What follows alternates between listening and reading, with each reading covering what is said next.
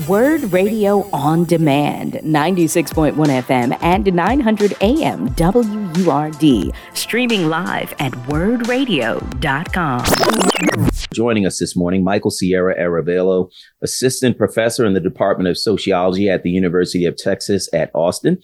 He's the author of The Danger Imperative Violence, Death, and the Soul of Policing. From 2020 to 2023, he served on the City of Austin's Public Safety Commission. Uh, good morning. How are you, sir? I'm doing very well. Thank you for having me. Absolutely. So I am literally looking at a story uh, that is developing now on CNN about deputies going into a woman's apartment in Texas and shooting her five times after they say they mistook her for an intruder. What in the world is going on with policing? Uh, so I'm not familiar with the case. I'm looking it up right now on my end. Harris County, it appears, Texas deputies shoot a woman inside Pines of Wood Forest Apartments. Um, without knowing the full details of the story, um, I think that it is very likely the case that officers are acting within the bounds of law and within the bounds of training. I think that we often want to think about these cases as mistakes or catastrophes that we never could have seen coming. I think that what I argue in the danger imperative is that police violence writ large, from the lowest level kinds of violence, grabbing somebody, pushing them against a wall, all the way to the most egregious misuses of police violence, like a shooting of an unarmed or innocent person. All of this is actually an expected outcome of police training and police culture. And so, you know, you, you talk about acting within the, the bounds of the law and acting within the bounds of training. And so it sounds like what you're saying is that the, the law and the training are the issue that, that lead us to these outcomes. And so my question to you is, does law equal justice? Hmm. So I would say that the law and the training are part and parcel of culture. And those two things work and talk to one another. Culture informs law, law informs culture. But to your question about is the law equal to justice?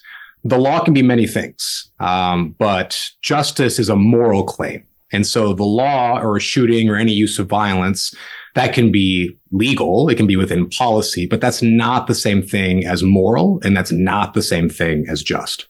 So do the laws set up and, and going to your first premise, do the laws set up these these outcomes? Are the laws really meant to have these these violent outcomes and to uh, give police the uh, the authority to use violence and and to use it unchecked?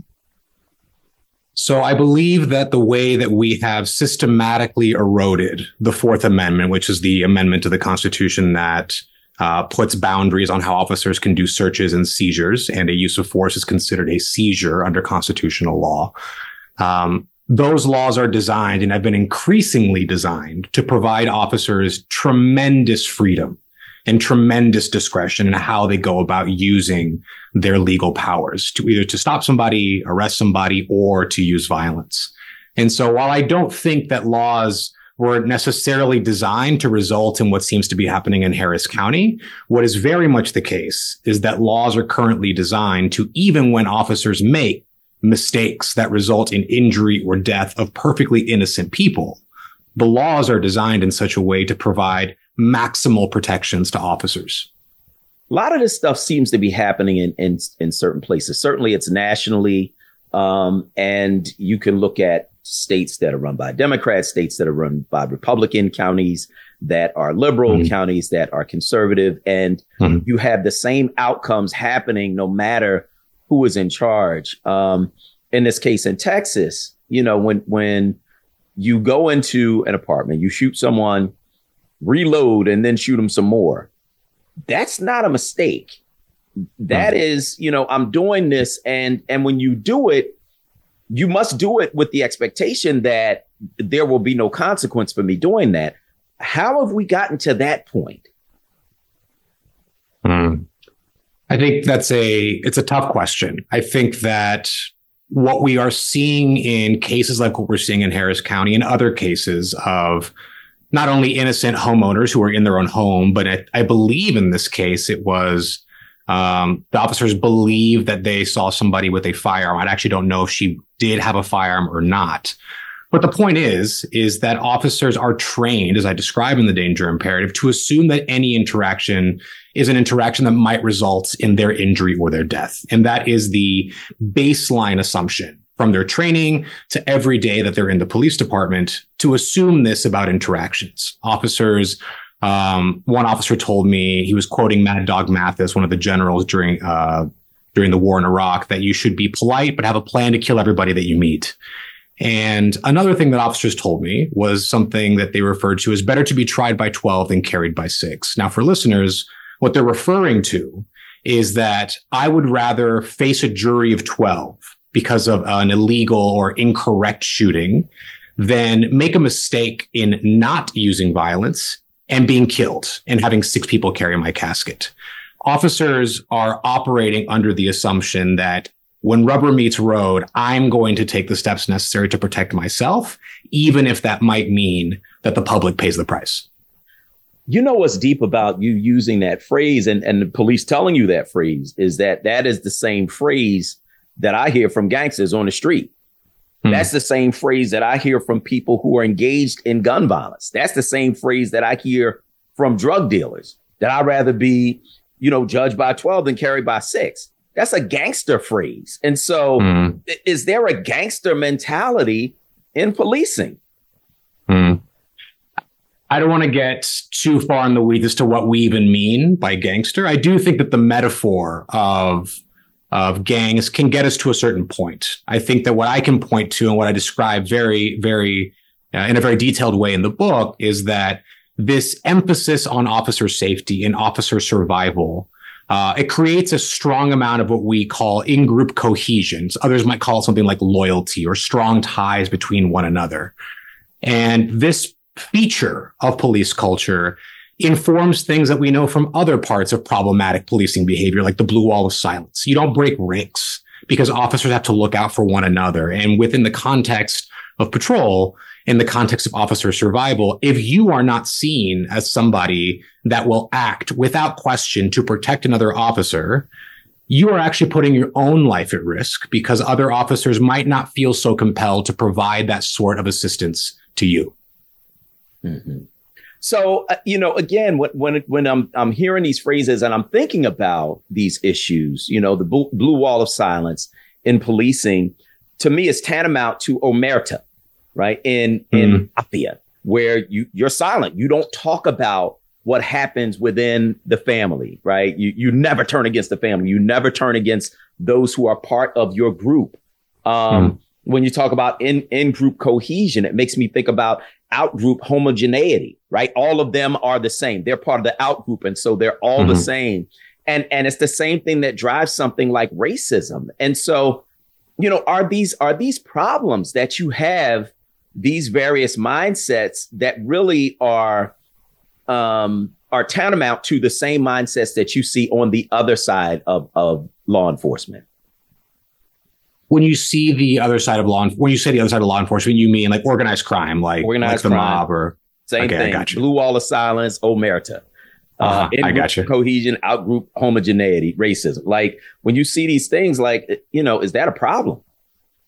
I mean, it's certainly a problem. That much is very true. I think that we've spent a lot of time, not even in the past four years since the murder of George Floyd, but in my lifetime since the killing of Michael Brown in Ferguson, we've been trying to sort of um, resuscitate this discussion about the culture of policing. We've been trying to get back to basics on so what is driving this inability to hold police accountable, the inability to make good on all these promises of transparency and all these promises of accountability when officers do engage in misconduct, ranging from the small stuff like uh, uh, forging overtime slips all the way to the egregious misuse of force that would constitute brutality.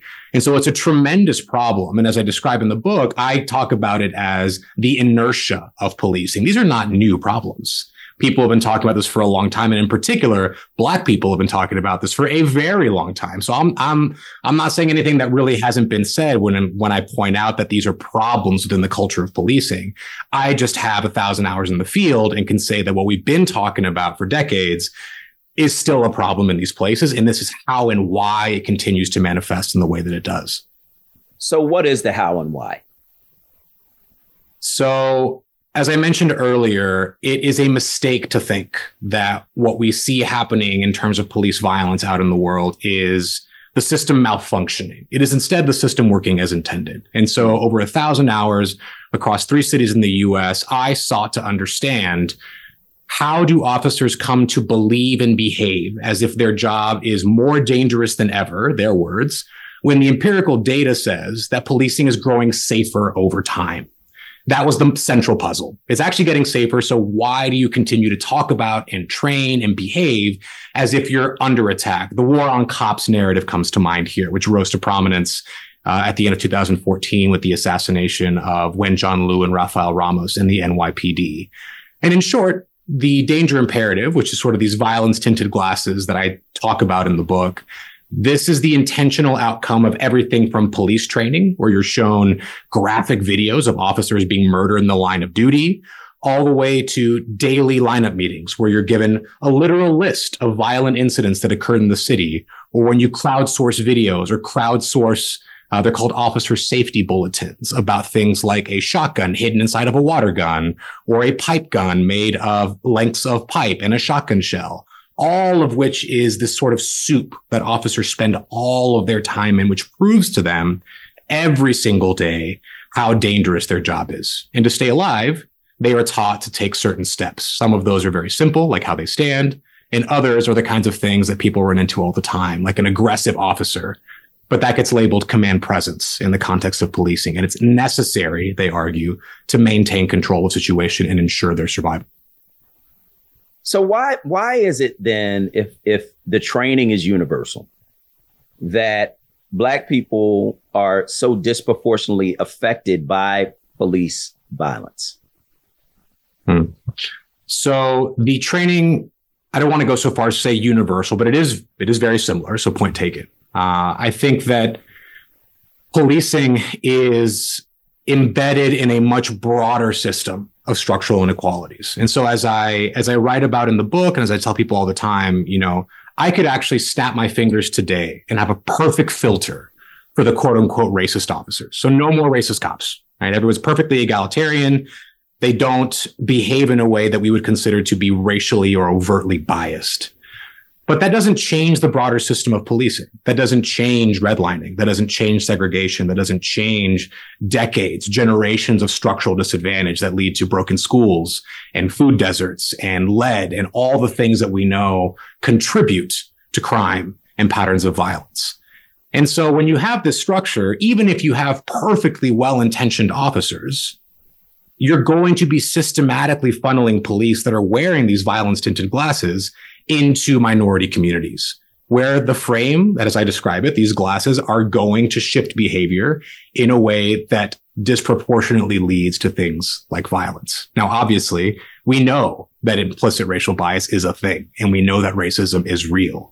So all of those things become layered on top of the danger imperative and its emphasis on officer survival. Can you train away racism? Uh, so I will have to admit that I am not an expert on that on that goal. Uh, mm-hmm. I will say that as I describe in the book, um, I think that you know the idea of procedural justice training, which is kind of one of those buzzwords, or implicit bias training, or legitimacy training, or cultural sensitivity training, and hiring more Black and Latino officers and hiring more women. I'm not saying don't do those things. What I am saying is that you're missing the forest for the trees if you think that that's going to solve the problem of police brutality or solve the problem of inequalities and police violence. What I really hope readers come away with at the end of this is that whether or not you are a reformer or an abolitionist, we should be able to agree what policing is. And policing is violent. If they didn't have guns and they didn't have sticks and legal powers to use violence, you could still give them a uniform and a badge, but they wouldn't be the police anymore. They'd be something else. And so I think that's a different place to begin our conversation around what next steps are is, well, let's just take for granted that what the police do is violent and it depends on their ability to use violence. And I think that that gets us to a different place when we think about what we want to see in terms of our public safety. what do you think we should we should see in terms of our public safety? I'm glad you asked. Uh, so I have some ideas. There's some low hanging sort of policy fruit. Uh, so for those that want to be more on the reformer side of the spectrum, uh, as I describe in chapter one, there is a, a, famous police trainer. He goes by the name of Lieutenant Colonel Dave Grossman. He's the self-professed founder of uh, Killology. Uh, he's the founder of the Killology Research Group. And for decades, he has been training police across the country in how to catch the predator. And some of the training that I found in one of my field sites where I did observations, it literally lists in the resources for officers, Lieutenant Colonel uh, Grossman's writings. It says that you must become the predator to catch the predator. So low hanging fruit is stop doing that. Remove this stuff from training. This has no place in any modern police department and stop using taxpayer dollars to send officers to training hosted by trainers like Lieutenant Colonel Dave Grossman that preach what others have called a warrior mentality of policing. But at a much broader scale, I think that what we need to do is stop having this conversation about officer safety as something separate from public safety. So currently, officer safety is what dominates within police departments. And what do officers do? Well, they get guns and they get tactical training and they get vests and they get tools. I think that instead we can actually do things that don't require police to even put themselves at risk that make communities safer and make officers safer. We can green lots, which we know reduces violent crime. We can improve lighting. We can plant trees, which reduces ambient temperature, which has also been shown to reduce crime and aggression. There's even a recent paper which shows that if you increase the number of behavioral health treatment centers, you can specifically reduce the number of assaults on police officers. So there's a lot of things that we can do that help the public and reduce violence writ large, which by extension would help police. And officers should be the first ones in line saying, we need help to reduce violence and reduce crime, and we can't do it by ourselves. But I think what we've seen historically is that policing, specifically police unions, they like to sort of keep this goal of public safety to themselves for the purposes of getting more funding and accruing political capital. Mm. Uh, I think that we need to move away from the system. I think that we can actually enhance officer and public safety together. That is uh, certainly uh, uh an, an, interesting uh, point of view, and and we uh, we thank you for joining us this morning. That's Michael Sierra Arevalo He's assistant professor in the Department of Sociology at the University of Texas at Austin, the author of Danger Imperative, Violence, Death, and the Soul of Policing. It's out now wherever books are sold. I want to thank you so much for joining us this morning on WURD. You've been listening to WURD Radio on Demand. Listen live at 96.1 FM, 900 AM, and online at wurdradio.com.